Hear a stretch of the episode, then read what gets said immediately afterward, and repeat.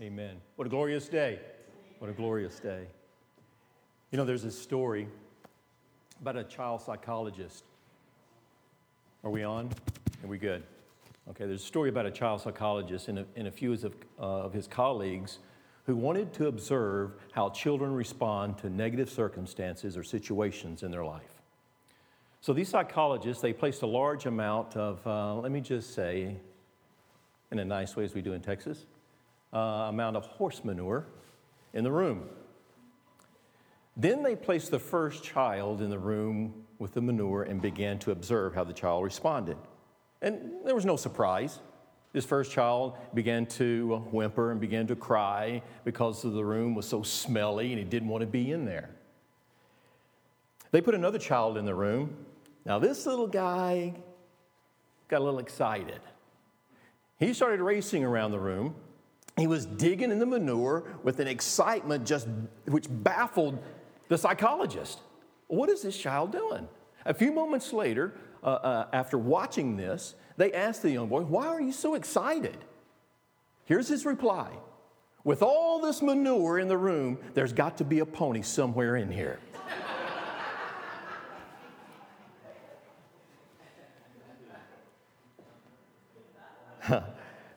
how you look or how you observe something can make a world of difference in how you behave or how you react, right? Ella Wheeler Wilcox, she's an American author and poet. She expressed the same idea when she wrote this One ship sails east, another west, with the self same winds that blow. It's the set of the sail and not the gale which determines the way they go. And that's so true. Life is like that. What you pay, what you pay attention to, what you focus on in life will determine what kind of decisions that you make in your life. So, as we conclude our series of messages on living a focused life, the Bible gives us great advice in Philippians 4, verse 8. Guys, do we have that? Was I too quick on my intro?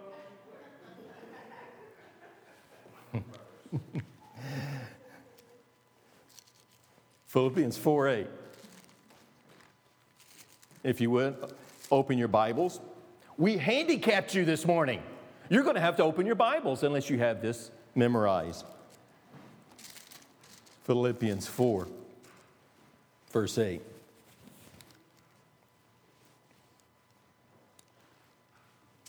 Finally, brothers, whatever is true, whatever is noble, whatever is right, whatever is pure, whatever is lovely, whatever is admirable, if anything excellent or praiseworthy, think about such things. Amen. You may be seated. We should all commit that verse to memory, realizing that so many people today are doing just the exact opposite. Turn on the television, flip the pages of popular magazines, newspapers, and you'll often find glorification to things that are impure, wrong, and untrue. And you'll find it often. People focus so much on the negative that the media seldom features positive news. Have you ever recognized that? Because they're afraid what? That they will lose their audience. So this morning, what we're going to do, we're going to break down and look at the Apostle Paul and how he focuses on the positive. And we're going to be in Philippians chapter 1, verses 12 through 26. And we'll break these down as we go along. And I'm, and I'm hoping we'll have those passages as needed up on the screen. If not, hold those Bibles close. As we all should, right? But in Philippians 1 12 through 26, Paul mentions some extremely negative things that are going on in his life unpleasant circumstances, unreasonable people, and his uncertain future. But Paul goes on to show that God was able to use those negative things in a positive way in his life. First of all, let's look at these unpleasant things in verses 12 through 14. Paul begins by talking about unpleasant circumstances. No dice, guys, right?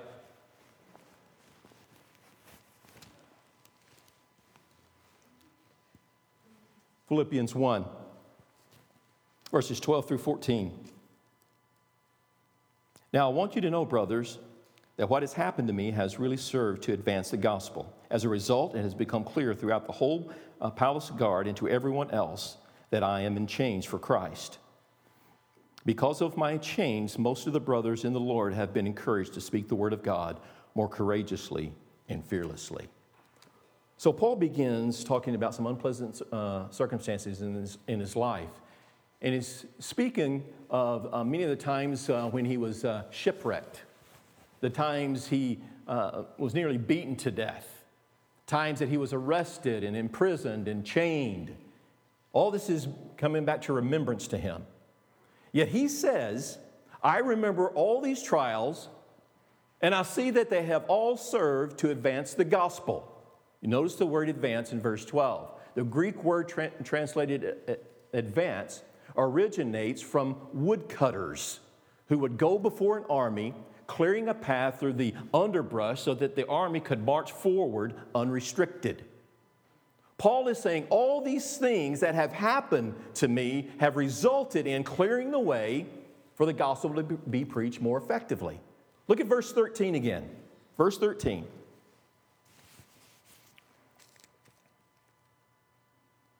As a result, it has come clear throughout the whole palace guard and to everyone else that I am in chains, chains for Christ. Here's the situation 24 hours a day, Paul was chained to Roman soldiers in shifts. Every few hours, a different soldier became a human monitor attached to Paul. Paul saw a wonderful opportunity to tell the soldiers about Jesus. There was no way that these soldiers could leave him or even leave the room. And it worked. In the closing chapter of this entire letter of the book of Philippians, chapter 4, verse 22, Paul says this All the saints send you greetings, especially those who belong to Caesar's household. Amazing. Some soldiers got the message, and the gospel made its way to the household of Caesar all because Paul was in prison. There was another positive result to this very unpleasant circumstance in his life that he experienced. Look at verse 14. Keep that book open. Because of my chains, most of the brothers in the Lord have been encouraged to speak the word of God more courageously and fearlessly. Paul is saying, because of my hardships, because of the things that have happened to me, other believers have been encouraged. Other believers have been encouraged. They have seen, he's saying they've seen how God has protected me through the difficult situations, how he's encouraged me, how he's given me a uh, strength beyond my own powers. Reminds me of a story about Bob Benson in his book, See You at the House. And he tells of a good friend who had a severe heart attack and almost died. But was now, his friend was on a road to recovery. While visiting his friend, Bob asked, he goes, Bill, how do you feel about your heart attack? And Bill answered, I hate it. It nearly killed me. Well, Bob asked, Would you like to have another one? Certainly not. Of course not. Would you recommend it for someone else? Absolutely not. And he, Bob went on and asked Bill, Bill, now that you're feeling better, do you treasure your life more than ever before? Yes, I do.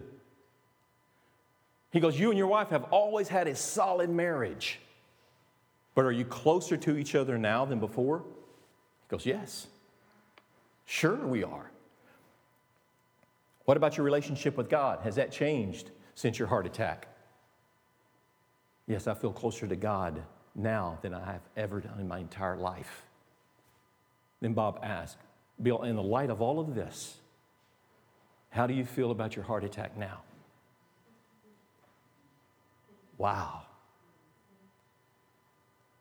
God can, take the most negative things that happen to us in this life and make them positive. If we would but focus on the positive that is there, and it is there. So, what are you chained to this morning? Are you chained to an imperfect body? Are you chained to a declining health? Are you chained, chained to a job that has no future to it? Are you chained to, uh, to loneliness, grief, despair? What is it that you're chained to? Are you chained to the past? Maybe you need to stop and ask how can God use this time in my life, these circumstances in my life, and advance His gospel message? Paul did. And then in verses 15 through 18, Paul speaks about unreasonable, oh, thank you, about unreasonable people, 15 through 18. It is true that some preach Christ out of envy and rivalry, but others out of goodwill. The latter do so out of love, knowing that I am put here for the defense of the gospel. The former preach Christ out of the selfish ambition, not, sincere, not sincerely, supposing that they can stir up trouble for me while I'm in chains. But what does it matter? The important thing is that in every way, whether from false motives or true, Christ is preached. And because of this, I rejoice. Yes, and I will continue to rejoice. Amen? And he's talking about unreasonable people. He's saying that there are some people who are envious of what I'm doing, who sees, uh, see themselves as rivals, as competitors in preaching the gospel message. What happens when people become envious of someone else? They usually try to begin to break them down. They point out all the negative things about a person or a group of people, and by doing so, believe they're building themselves up. Many would say, we're all familiar with Billy Graham, right? He had one of the most spotless reputations of our time. Books have been written about his life, his ministry. Many investigative reporters attempted to find anything to criticize this man. They investigated his finances, his marriage, every facet of his life, but really weren't able to find much to condemn him. Before Billy Graham went on crusades, he would often send a staff to verify hotel in advance, hotel accommodations, check on security, make sure safeguards were in place to prevent tabloid media from spreading malicious gossip. He did that often. But despite the precautions, during a crusade in Paris, France, a newspaper headline proclaimed Billy Graham, it stated this Billy Graham spends the night with a woman other than his wife. You're going to get a kick out of this. They claimed that the hotel registry showed that a woman registered and spent the night with Billy Graham in this hotel room. And they even printed her name. Beverly Shea. now, most who are familiar, I see a few people, you're, you're, you're aging yourself. Now, most of you who are familiar with the ministry of Billy Graham know that Beverly Shea is his soloist, soloist and, and singer, best friend, was George Beverly Shea. And in an effort to uh, defame Billy Graham, the tabloids made a huge, huge mistake. Even to this day, even to this day, anyone who is in position of prominence is subject to all kinds of criticism. Always. That's the news. They want to find something, true or not true. Philippians 1, verse 18, is one of the most incredible verses, I believe, in the Bible. Let's look at verse 18 again. But what does it matter? The important thing is that every way, whether from false motives or true, Christ is preached. And because of this, I rejoice. And yes, I will continue to rejoice. Whatever the motives is or are.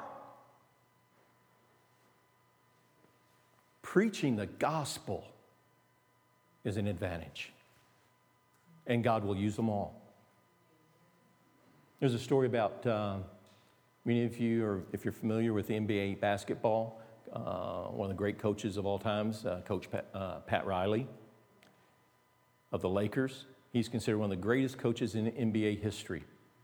He once told a story about Magic Johnson, one of the greatest basketball players that ever played the game. Riley said when Johnson was in junior high school, his skills were just way beyond every other student that he was around. He was just that much better than everyone else. He would score 90% of the team's points. The other players, of course, you know, they become unhappy. I mean, they didn't get, they didn't get the ball very much. They didn't get to shoot very much. Um, even the, the, the parents started getting upset. So Johnson decided to change his role on the team. He would become an enabler, passing the ball to others to make them look good. Magic Johnson played two years in college before he was drafted in the NBA. The Lakers drafted him. A team made up of superstars, very talented players, but they were not consistently winning basketball games because they were all playing for themselves, depending on their own talents. They weren't a team. Pat Riley said that Magic Johnson became the catalyst. He was the, he was the uh, deciding once again that I am going to make every player on the Lakers look good. So he went to Byron Scott. If any Laker fans are here, you'll know these players of the past. He went to Byron Scott and he said, I'm going to make you the number one scorer in the, uh, on this team. And by passing more often to Scott, he became the leading scorer of that team that year. Then Johnson went to James Worthy and he asked him a question. He said, Why have you never made the All Star team? I am going to make you an all star. He started passing the ball to James Worthy, and soon he was an all star.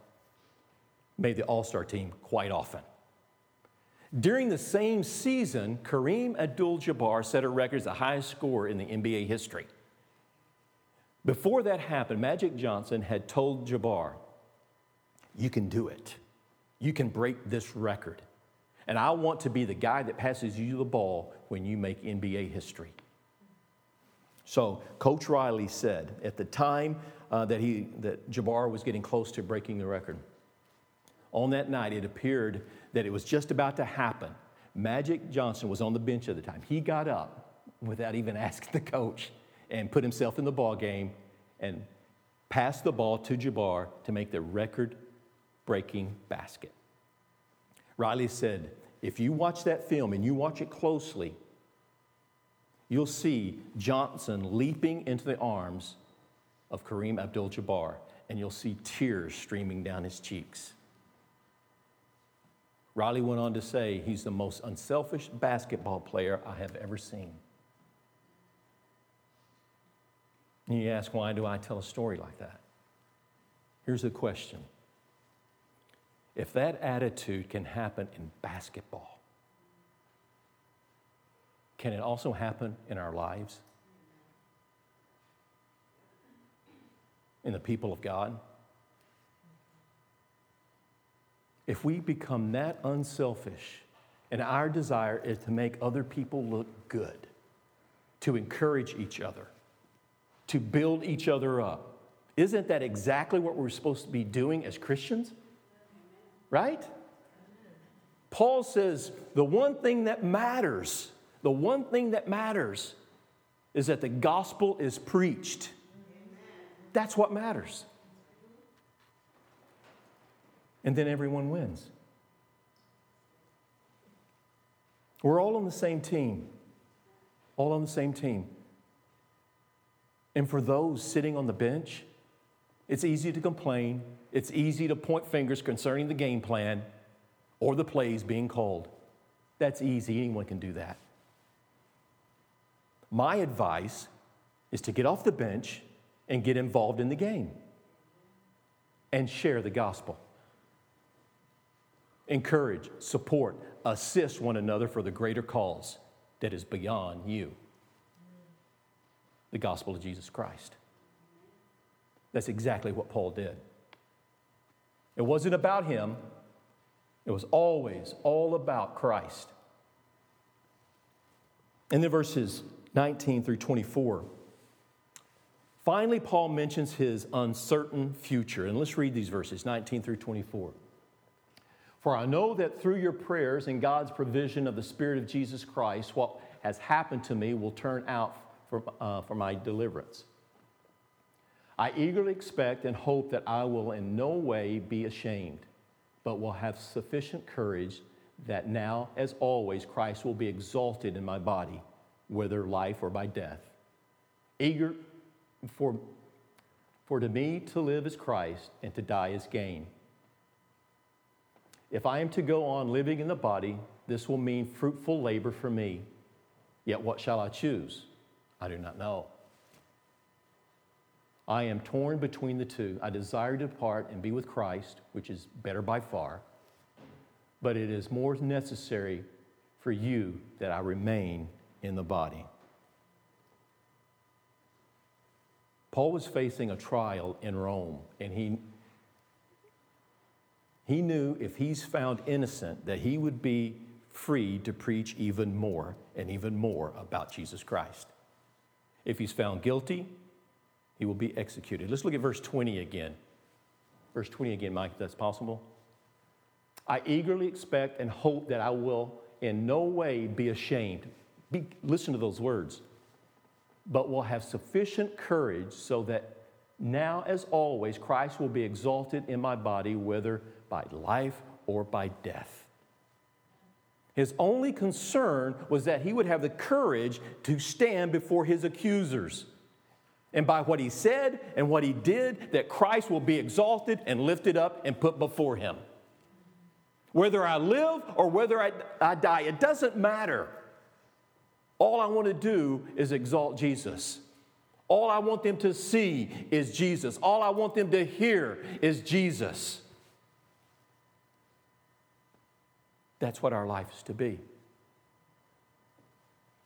exalting our Lord. Verse 21 is a very familiar verse that you saw up there for to me to live is Christ and to die is gain. If you were to write or state that verse, verse 21, and truthfully describe your feelings, your emotions at the time that you write it or you state it, what would you say? For me to live is, is money and to die is to leave it behind. For me to, li- uh, to live is family, and to die is to leave them alone. For me to live is, is pleasure, and to die is to miss all the fun. For me to live is fame, and to die is to quickly be forgotten. For me to live is power and influence, and to die is to become, ah, insignificant. Paul is saying, to me, living is the opportunity for Christ. And dying, well, that's even better for Christ. Lee Carter Maynard was a preacher that lived to be 90 years old. And on his deathbed, as his family, his friends gathered around him, they saw the agony, they saw the pain that he was experiencing. But suddenly everything changed. There was a look of peace and, and a smile came upon his face. His eyes opened and he lifted his hands up and he said, I see it. I see it. Do you see it? It's so beautiful. And then he passed away. For to me, to live is Christ and to die is gain.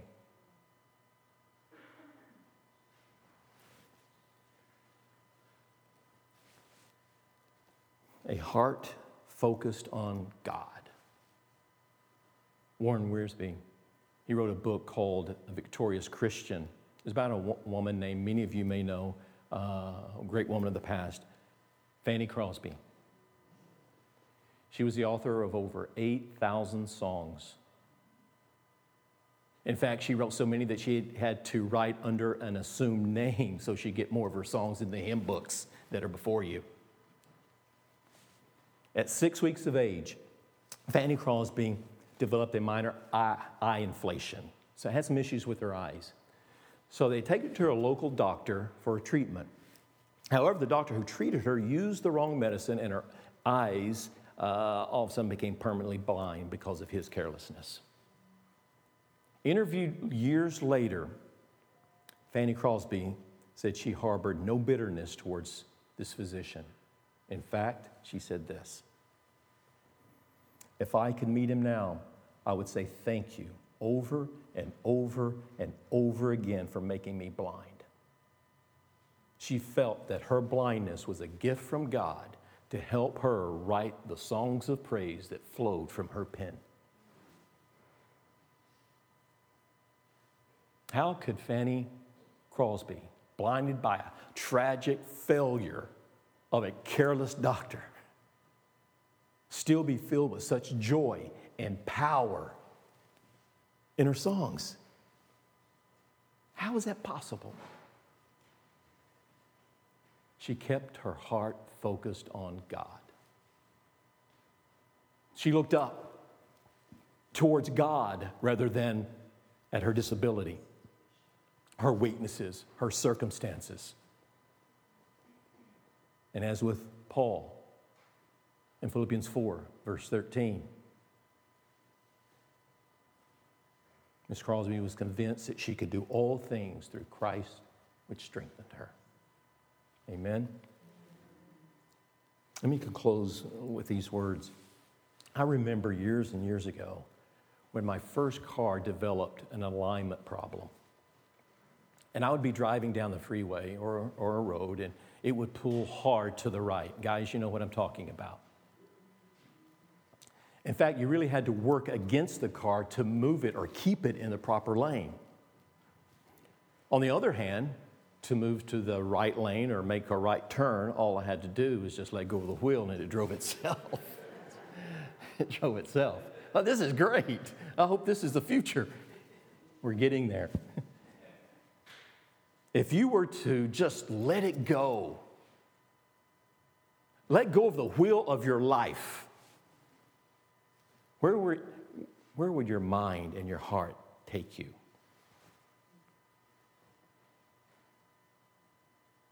If you were just to let it go, where would it take you? Where would your heart take you? What forces are tugging on you these days in your life that have taken your attention off Christ and His love for you, His plan for you, His forgiveness, His mercy, His grace? What's keeping your attention off Christ? the church? Has it been relationship problems? Health concerns? Finances?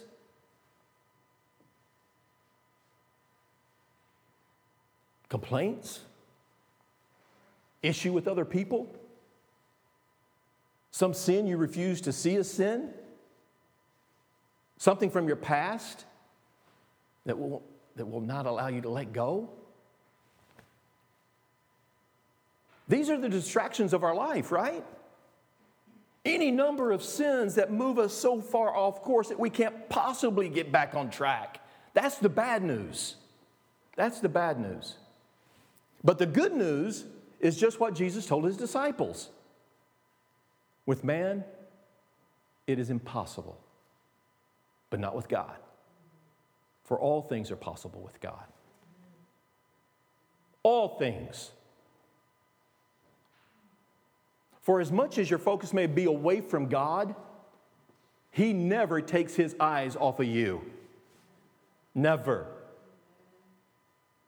For as much as we go to one extreme to the other in our life, The cross is always there at the center of our lives. Always. That cross is always the foundation, the ground that we all meet. And the cross is always the answer to the question then who can be saved? It always has the answer because all can be saved. In the miracle of God's mercy, the answer from the cross is this you, you can be saved. And in the blood of Jesus Christ, you are saved. Amen. So as the praise team comes, I ask you to surrender your life to Jesus. Live a focused life. Don't stray away from the things of God.